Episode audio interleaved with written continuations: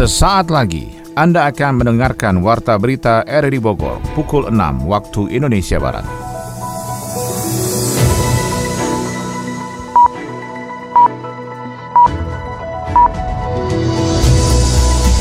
Selamat pagi dan salam jumpa. Kami kembali menyapa Anda dalam Warta Berita di edisi hari ini, Kamis 1 Juli 2021. Siaran ini bisa juga Anda dengarkan melalui audio streaming di RRI Play dan juga Anda bisa dengarkan lewat radio Tegar Beriman Kabupaten Bogor. Berita utama hari ini adalah hampir 50 persen masyarakat mengalami gangguan psikologis dalam masa pandemi COVID-19. Kalau boleh dikatakan rata-rata mereka menyadarinya bahwa ini triggernya adalah pandemik. Badan Pemelihara Keamanan Polri menerjunkan personilnya membantu Satgas COVID-19 melakukan tracing pandemik di tiga wilayah Polda. Tujuannya adalah mengajarkan kepada bintara-bintara remaja yang baru lulus nantinya akan dapat membantu para petugas-petugas di lapangan dalam penanganan penanggulangan percepatan COVID-19. Saya Maulana Starto.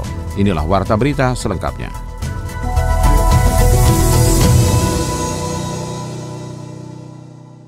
Hampir 50 persen masyarakat mengalami gangguan psikologis dalam masa pandemi COVID-19. Laporannya disampaikan Adi Fajar Nugraha. Lonjakan kasus COVID-19 yang tengah terjadi di sejumlah wilayah Indonesia membuat rasa khawatir masyarakat. Selain mengkhawatirkan bagi kesehatan fisik, juga mengganggu kesehatan mental bagi setiap individu masyarakat. Tidak hanya rasa takut, efek psikologis yang ditimbulkan pun bisa berdampak serius bagi kesehatan mental. Psikiater Rumah Sakit Marzuki Mahdi Dr. Lahargo Kembaran mengungkapkan, berdasarkan hasil riset yang dilakukan, kondisi pandemi saat ini menyebabkan masyarakat Indonesia mengalami gangguan psikologis. Hampir dari 50% masyarakat mengalami gangguan psikologis yang dapat disebabkan berbagai hal seperti ketakutan, rasa terasingkan selama menjalani karantina, kesedihan, dan kesepian hingga timbul perasaan trauma. Kami melakukan suatu riset secara online, itu kami menemukan bahwa masyarakat Indonesia ini 69% itu mengalami memang masalah psikologis di tengah pandemi ini. Ada depresi, ada kecemasan, ada gangguan stres pasca trauma. Ketika kita menghadapi suatu konflik atau keadaan yang tidak menyenangkan dalam kehidupan kita, ekspektasi atau harapan yang nggak sesuai dengan realita, maka kita akan masuk kepada fase-fase psikologis yang dialami oleh setiap orang. Nah, ini adalah merupakan suatu gangguan yang perlu kemudian diatasi. Sementara itu, psikolog anak Anggia Darmawan menyatakan, mayoritas kliennya selama masa pandemi didominasi oleh anak remaja hingga dewasa yang mengeluhkan gangguan psikologis selama masa pandemi ini. Yang juga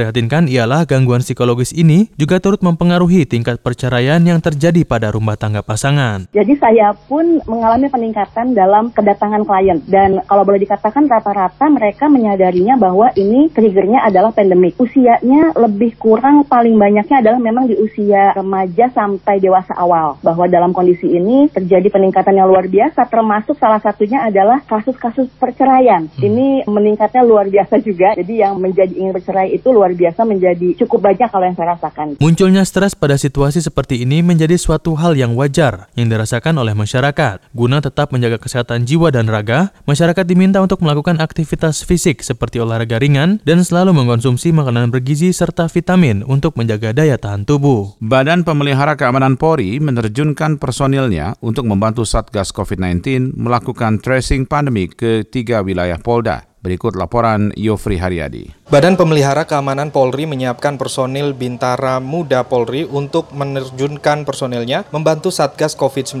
melakukan tracing pandemik di wilayah Polda, yakni Polda Jabar, Polda Banten, dan Polda Metro Jaya DKI Jakarta. Seperti yang berlangsung di SPN Lido Polda Metro Jaya Cigombong Bogor, sebanyak 552 bintara-bintara remaja dilatih langsung Satgas COVID dari Kementerian Kesehatan. Mereka diperkenalkan sistem aplikasi Silacak melacak untuk melakukan pelacakan terhadap suspek COVID-19 di suatu daerah, termasuk teori dan praktek dalam penerapannya di tengah masyarakat. Pendamping program pelatihan tracer dari Bahar Kampolri, Kombes Polisi Nanang Purnomo SHMH menjelaskan, program inovatif Polri itu pun diharapkan dapat mempercepat tugas pemerintah dalam menekan klaster baru COVID di wilayah hukum Polda dan Polres di bawahnya. Yang melibatkan pintar remaja sebanyak 2053 yang terdiri dari 656 pintar remaja remaja dari Polda Metro, terus 426 bintara remaja dari Polda Jabar, 166 bintara remaja dari Polda Banten, dan bintara remaja Barekam, dan relawan anggota Senskom sebagai peserta.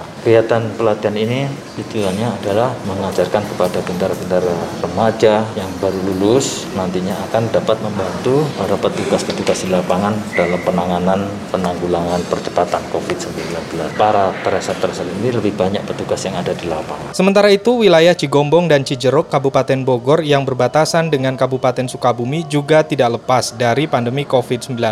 Bahkan potensi terjadinya klaster pabrik sangat mungkin terjadi. Kapolsek Cijeruk Kompol Sumijo yang membawahi dua kecamatan, Cijeruk dan Cigombong dalam rapat koordinasi di Kecamatan Cigombong mengingatkan kepada Satgas PPKM di masing-masing desa untuk mendisiplinkan masyarakat sampai RT dan RW. Di Jeruk ini, Polsek Jeruk kan ada dua kecamatan. Kecamatan Cigombong ada dua puskesmas. Kecamatan Cijeruk ada dua puskesmas. Menurut sampai dengan hari ini penyebaran COVID sesuai dengan data dari Dinkes masih hijau. Kesadaran daripada masyarakat supaya mematuhi protokol kesehatan sampai dengan skala mikro tingkat paling bawah RT dan RW. Supaya mendisiplinkan masyarakat setiap beraktivitas selalu harus menerapkan 5M. Ada delapan warga di satu RT di Desa Ciburui, Kecamatan Cigombong yang kini positif COVID-19. Mereka menempati kawasan perumahan Lido Permai dan beberapa warga lain yang positif COVID tersebut di beberapa desa seperti Ciburayut dengan total 24 orang sekecamatan Cigombong. Mereka telah mendapat treatment dari Satgas COVID-19 kecamatan setempat. Naiknya jumlah warga yang reaktif dan positif COVID-19 di Kecamatan Cigombong, Kabupaten Bogor, menjadi atensi Muspika setempat. Sekretaris Camat Cigombong Asep Hidayat menjelaskan klaster COVID di salah satu pabrik Kecamatan Cigombong masih dalam dugaan, namun untuk mengantisipasi terjadinya lonjakan, gugus tugas kecamatan mewajibkan setiap kantor desa menyediakan sedikitnya satu ruang isolasi dan pihaknya akan melakukan penyemprotan desinfektan menggunakan mobil damkar di seluruh wilayah kecamatan. Baru diduga tapi belum tentu. Yang klaster pabrik. pabrik mau baru diduga. Yang 24 orang di sini ada satu RT 8 nggak dikumulatif dalam satu desa jadi 24 orang. Ciburui Ciburui karena kemarin ada salah data. Jadi datanya gini beberapa dari sekian puluh itu ternyata nakes. Kan sekarang ditutup tuh. Padahal kalau pelapor covid kan berbasis tempat tinggal bukan berbasis tempat kerja. Akhirnya dianulir data itu. Kembali ke berbasis tempat tinggal masing-masing. Kemarin sudah selesai itu itunya masa apa namanya isolasinya dan sudah dinyatakan negatif. Selain penyemprotan desinfektan di seluruh wilayah kecamatan dan kewajiban menyediakan ruang isolasi di setiap desa, pihak Kecamatan Cigombong akan meningkatkan kinerja Satgas Desa termasuk pembekalan kepada supir ambulan dan penyediaan alat perlengkapan diri Satgas COVID-19. Sementara itu, pemerintah daerah Kabupaten Bogor belum memberikan instruksi untuk melakukan lockdown atau penutupan total kepada pabrik di wilayah Cijeruk dan Cigombong, Kabupaten Bogor. Teh, enak ya kalau sore-sore gini jalan di Malioboro. Gak salah nih kita liburan ke sini. Iya atuh, kalau soal wisata mah Indonesia teh paling jago dan udah terkenal juga di luar negeri. Iya ya teh, lihat kanan bule, lihat kiri bule, tuh depan kita juga bule. Tah eta. Tapi ngomong-ngomong, kita beliin oleh-oleh apa dong teh buat mama? Nih, ini aja nih, tas rajut, hmm, cantik pisan. Aduh teh, itu mah buatan lokal. Nggak mau ah. Loh, emangnya kunaon? Kenapa buatan lokal teh? Justru nih ya, sekarang mah kerajinan lokal kayak gini yang dicari. Masa sih? Tuh dengar, bule aja rela jauh-jauh pelesiran ke Indonesia dan beli barang-barang asli Indonesia. Kita tuh harus bangga. Masa kalah sama bule? Ya udah, mulai sekarang adek bangga sama barang-barang buatan asli Indonesia. Cakep, gitu atuh. Panitia Lomba Video Protokol Kesehatan HUT Bayangkara ke-75 menjaring dan menampilkan 14 video kreatif. Kita ikuti laporan Sony Agung Saputra. Panitia Lomba Protokol Kesehatan HUT Bayangkara ke-75 menjaring dan menampilkan 14 video kreatif dari generasi muda, elemen mahasiswa dan pengurus kecamatan di DPD KNPI Kota Bogor. Ketua DPD KNPI Kota Bogor Sabta Bela mengungkapkan saat ini pihaknya melakukan terobosan dalam menciptakan kesadaran pemuda dalam memahami protokol kesehatan melalui video konten kreator. Pemenangnya akan dilihat dari sisi kreativitas dan jumlah video yang dilihat penonton atau viewer terbanyak. Kami sudah melakukan penjurian dari acara video kreatif HUT Bayangkara berkolaborasi dengan KNPI kita sudah mendapatkan tiga pemenang dan empat sorry empat empat pemenang dikarenakan yang juara tiganya itu sama penilaiannya akhirnya kita menilai dari viewernya. Kepala Dinas Pemuda dan Olahraga Kota Bogor Heri Karnadi mengungkapkan rasa bangganya kepada generasi muda yang sudah mengkampanyekan protokol kesehatan di tengah mengganasnya pandemi COVID-19 melalui konten kreator video. Nantinya video tersebut akan disebarluaskan ke berbagai kalangan dengan menggunakan berbagai platform media sosial. Intinya kan nggak hanya konten kreatif yang dibuat, tapi setelah juara-juara ini muncul, video tadi akan disebarluaskan, dipertontonkan pada masyarakat, ya kan? Baik itu di IG Pemkot, IG KNPI, mungkin IG Dispora, Kapolresta segala macam, dan kalau ada acara-acara yang lainnya pun akan disampaikan. Jadi ini video yang dibuat oleh anak muda, yang temanya juga anak muda gitu loh. Sementara itu, Kapolresta Bogor Kota Kombes Pol Susatyo Purnomo Condro mengaku bangga dan mengapresiasi konten kreator dari generasi muda Kota Bogor yang berhasil menyajikan kreasi dan inovasi terkait kampanye protokol kesehatan dengan video yang menarik. Dan saya sudah melihat langsung bagaimana video-video yang ikut dalam festival protokol kesehatan ini sungguh luar biasa. Saya apresiasi dan semoga ini bisa menjadi semangat kita dalam menghadapi masa-masa sulit di pandemi ini. Tentunya sebagai para anak muda berkarya dalam apa pun bentuknya bermanfaat bagi masyarakat Kota Bogor. Pemenang lomba tersebut akan mendapatkan sejumlah hadiah dan piagam penghargaan sebagai bentuk apresiasi kepada mereka yang sudah mengkampanyekan protokol kesehatan di tengah pandemi ini.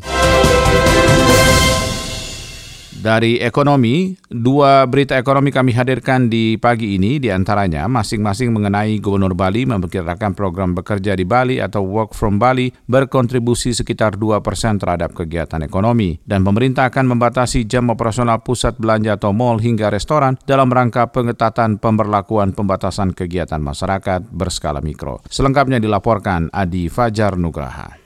Gubernur Bali Iwayan Koster memperkirakan program bekerja dari Bali atau Work from Bali berkontribusi sekitar 2% terhadap kegiatan ekonomi Bali, khususnya untuk komponen konsumsi. Ia menyebut bila pada kuartal 1 2021, ekonomi Bali tercatat minus 9,8% secara year on year. Lewat program WFB diproyeksikan pada kuartal 2 ini, produk domestik regional bruto Bali akan membaik di kisaran minus 7 hingga 8 persen. Kendati membantu, namun ia menilai PDRB Bali tidak akan langsung naik pesat karena komponen akomodasi dan makan minum berkontribusi tidak lebih dari 20 persen dari total PDRB. Mayoritas sumbangan pertumbuhan berasal dari konsumsi rumah tangga. Koster merinci bahwa program WFH baik untuk pegawai swasta maupun PNS berkontribusi sekitar 15% hingga 30% atas okupansi hotel di Bali. Sedangkan kontribusinya terhadap konsumsi ke restoran secara rata-rata sebesar 20%. Kebanyakan masyarakat yang datang ke Bali, kata dia, berasal dari Jakarta dan Pulau Jawa. Ia mencatat setiap harinya Bali kedatangan sekitar 8.000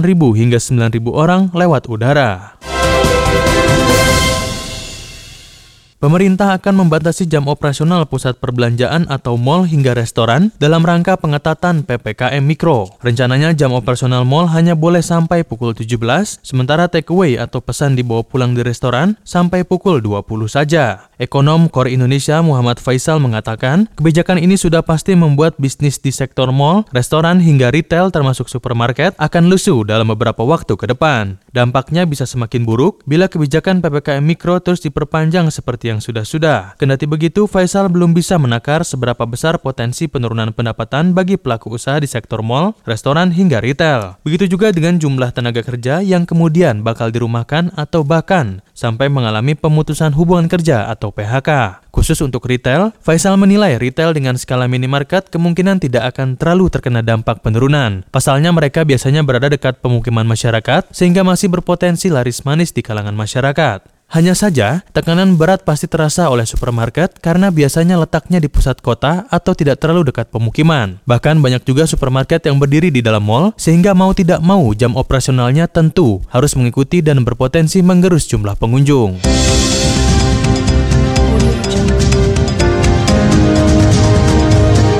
Anda tengah mendengarkan Warta Berita RRI Bogor. Dari mancanegara, di tengah gelombang COVID-19 varian Delta yang lebih menular, banyak negara kembali melakukan lockdown dan memperketat protokol kesehatan. Namun ada juga sejumlah negara yang telah membebaskan pemakaian masker wajah. Di Australia, semua orang kembali diwajibkan menggunakan masker dan empat kota terbesar memperlakukan lockdown, serta aturan tinggal di rumah setelah menunjukkan lonjakan kasus COVID-19 yang mendeteksi varian Delta di Israel yang menjadi negara dengan tingkat vaksinasi tertinggi dunia dan negara pertama yang mencabut pembatasan COVID-19 kembali mewajibkan penggunaan masker di tempat di dalam ruangan dan di pertemuan besar di luar ruangan. Namun delapan negara berikut memperlakukan aturan sebaliknya yaitu dengan bebas masker seperti dilansir dari Khalil Times. Delapan negara tersebut adalah Amerika Serikat, Denmark, Prancis, Yunani, Islandia, Italia, dan Korea Selatan. Dengan syarat mereka yang telah divaksinasi dengan setidaknya satu suntikan vaksin COVID-19.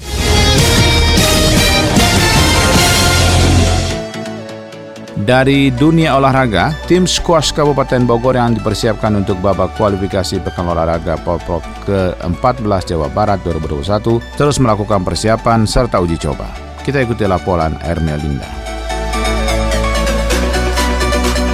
Tim skuas Kabupaten Bogor yang dipersiapkan untuk babak kualifikasi Pekan Olahraga Provinsi BK Porprov ke-14 Jawa Barat 2021 terus melakukan persiapan latihan serta uji coba di antaranya dengan tim Sumedang dan Bekasi baru-baru ini. Pelatih skuas Kabupaten Bogor Arif Fadila mengatakan laga uji coba dilakukan salah satunya untuk melihat performa atlet yang akan tampil di ajang BK Porprov ke-14 Jawa Barat 2021.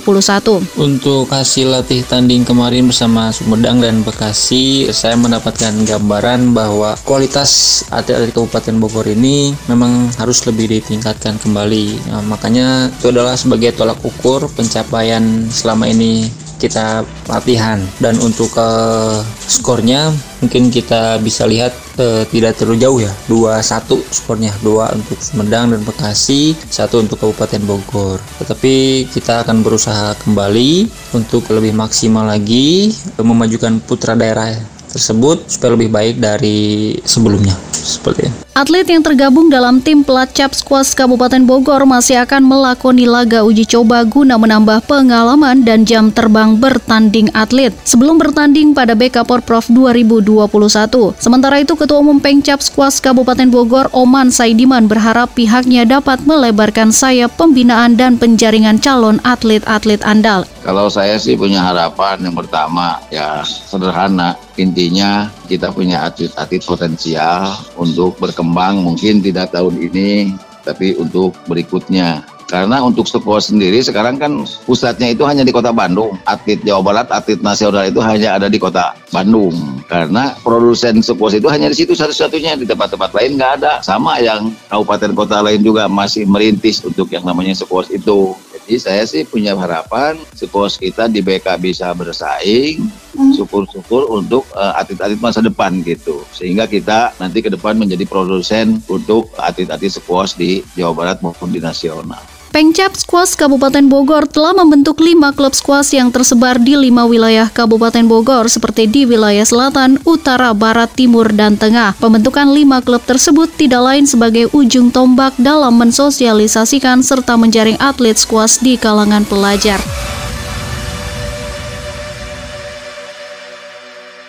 Di penghujung pertemuan kali ini, kami akan menghadirkan liputan dokumenter mengenai penggabungan pendidikan spiritual dan pendidikan umum yang diyakini membentuk SDM unggul. Kita akan ikuti catatan Sony Agung Saputra.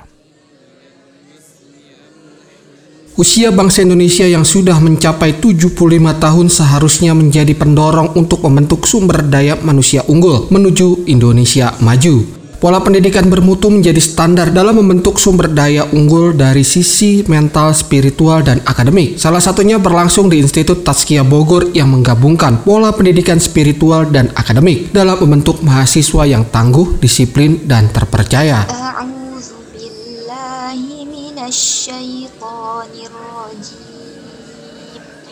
Bismillahirrahmanirrahim. Sivitas Akademika tersebut mengembangkan pola pendidikan Hafiz Trainer yang mensyaratkan mahasiswa membaca kitab suci Al-Quran dan memahami arti kandungannya serta belajar ilmu ekonomi sebagai disiplin ilmu yang dikembangkan dan diajarkan. Direktur Pusat Tahfiz Tazkiyah Miftahur Surur menjelaskan, program Tahfiz Center ini pihaknya membentuk mahasiswa untuk bisa menghafalkan Al-Quran sekaligus belajar ilmu ekonomi dalam setiap semester yang mereka tempuh. Menurutnya mahasiswa berdatangan dari berbagai daerah untuk menimba ilmu dengan mondok di kampus sehingga mereka dapat fokus dalam mengembangkan ilmu pengetahuan dunia dan keagamaan. Miftahus Surur menambahkan banyak yang didapat mahasiswa untuk mengembangkan karakter dan spiritual dalam pembelajaran Hafiz Center yang digabung disiplin ilmu ekonomi dan manajemen. Eh, di program Hafiz Trainer ini ada yang kita dengan kuliah akademik dan ada kuliah Al-Quran ini strateginya. Jadi Al-Quran dipelajari berbarengan juga dengan pembelajaran ilmu ekonomi yang sang sama juga diajarkan di perguruan perguruan tinggi baik nasional maupun internasional dengan textbook yang sama, dengan pembelajaran yang sama. Cuman ada tambahannya di tas dia untuk program Hafiz Quran itu kemudian ada output tambahan yaitu menghafal Al-Quran. Nah, bagaimanakah implementasinya kemudian ya nanti mereka mahasiswa ini berbarengan yang belajar Al-Quran di saat yang sama belajar tentang masalah ekonomi dan bisnis. Salah seorang mahasiswa asal Siak, Riau, Rido mengaku awalnya sempat kesulitan dalam menyerap ilmu spiritual membaca dan menghafal Al-Quran bersamaan dengan pola pembelajaran ekonomi manajemen yang menjadi disiplin ilmu utama institut tersebut. Namun, dengan keuletan dan ketelatenan maka dirinya bisa menjadikan kedua disiplin ilmu spiritual dan akademik tersebut dapat berjalan beriringan. Dibilang susah mungkin susah ya mas, karena kan kita di samping di samping kuliah kita juga harus menghafalkan Al-Quran. Dan yang namanya menghafal kan kita tahu tidak bisa pakai sistem tebus malam ya namanya Al-Quran. Jadi kita harus bisa memanage waktu dan harus bisa juga mensinkronisasikan kehidupan kita selama di kampus, selama di asrama juga. Kapan kita murojaahnya, kapan kita belajar individualnya untuk untuk pelajaran yang esok harinya gitu kan. Mahasiswa lainnya Siva menjelaskan kendala yang dihadapi dalam pola pembelajaran penggabungan spiritual, mental, dan akademik ini cukup beragam, sehingga dirinya harus mengeluarkan tenaga ekstra untuk dapat menyerap ilmu pengetahuan dunia dan keagamaan yang berlangsung. Kami selain mencapai S1, kami juga menghafal Al-Quran dan target kami 30 juz tujuan kami di sini ingin menciptakan generasi yang ekonomi yang berani gitu pak. Kan zaman sekarang banyaknya ada yang masih misalnya bank yang masih konvensional gitu.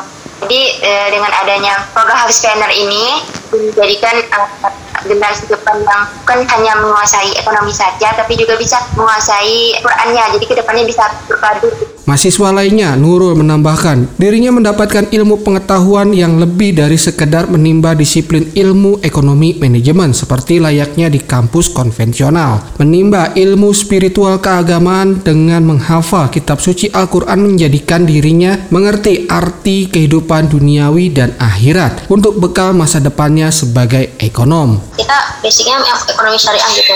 Jadi saya nanti berharap uh, setelah saya selesai tamat dari sini, uh, saya mampu membawa ilmu-ilmu yang saya pelajari mengenai ekonomi syariah ya.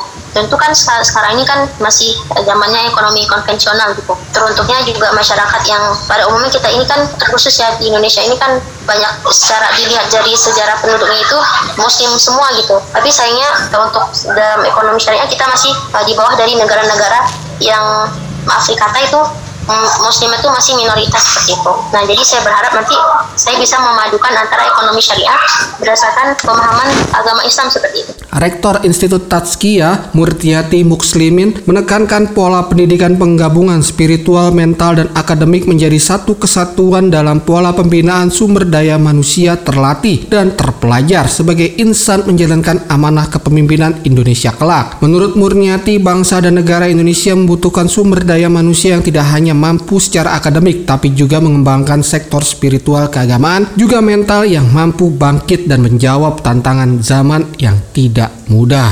Bagi yang lain sehingga dapat mengedepankan akhlak ketika bertransaksi muamalah, keuangan, ekonomi sehingga ekonomi bersama eh, atau yang disebut dengan sharing ekonomi itu akan terciptakan. Yang miskin akan naik menjadi kaya karena apa? Mereka dilibatkan dalam urusan ekonomi yang selama ini mereka marginal. Nah, yang kaya akan selalu ingin berbagi. Kenapa? Karena pedomannya demikian. Berbisnis tidak lengkap kalau tidak berbagi. Nah, maka dari itu seperti itu. Di samping itu, kita juga ingin memberikan semacam paradigma yang lain dengan di mata para orang tua yang saat ini sangat bangga kalau anaknya hafal Quran. Ketika hafal Quran, so what? Apa sel selanjutnya?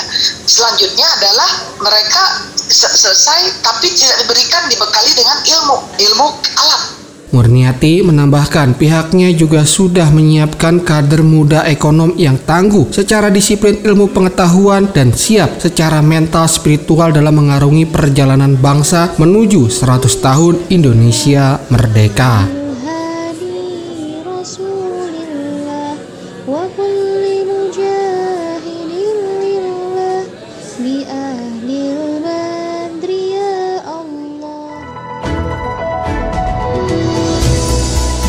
Demikian rangkaian informasi yang kami hadirkan dalam Warta Berita di edisi hari ini. Sebelum bisa kami sampaikan berita utama. Hampir 50% persen masyarakat mengalami gangguan psikologis dalam masa pandemi COVID-19. Badan Pemelihara Keamanan Polri menerjunkan personilnya membantu Satgas COVID-19 melakukan tracing pandemik di tiga wilayah Polda. Saudara, siaran ini bisa didengarkan melalui podcast kami di Spotify, Anchor, Portal, dan Google Podcast. Mewakili kerabat kerja bertugas, saya Maulana Estarto mengucapkan terima kasih atas perhatian Anda. Selamat pagi, sampai jumpa.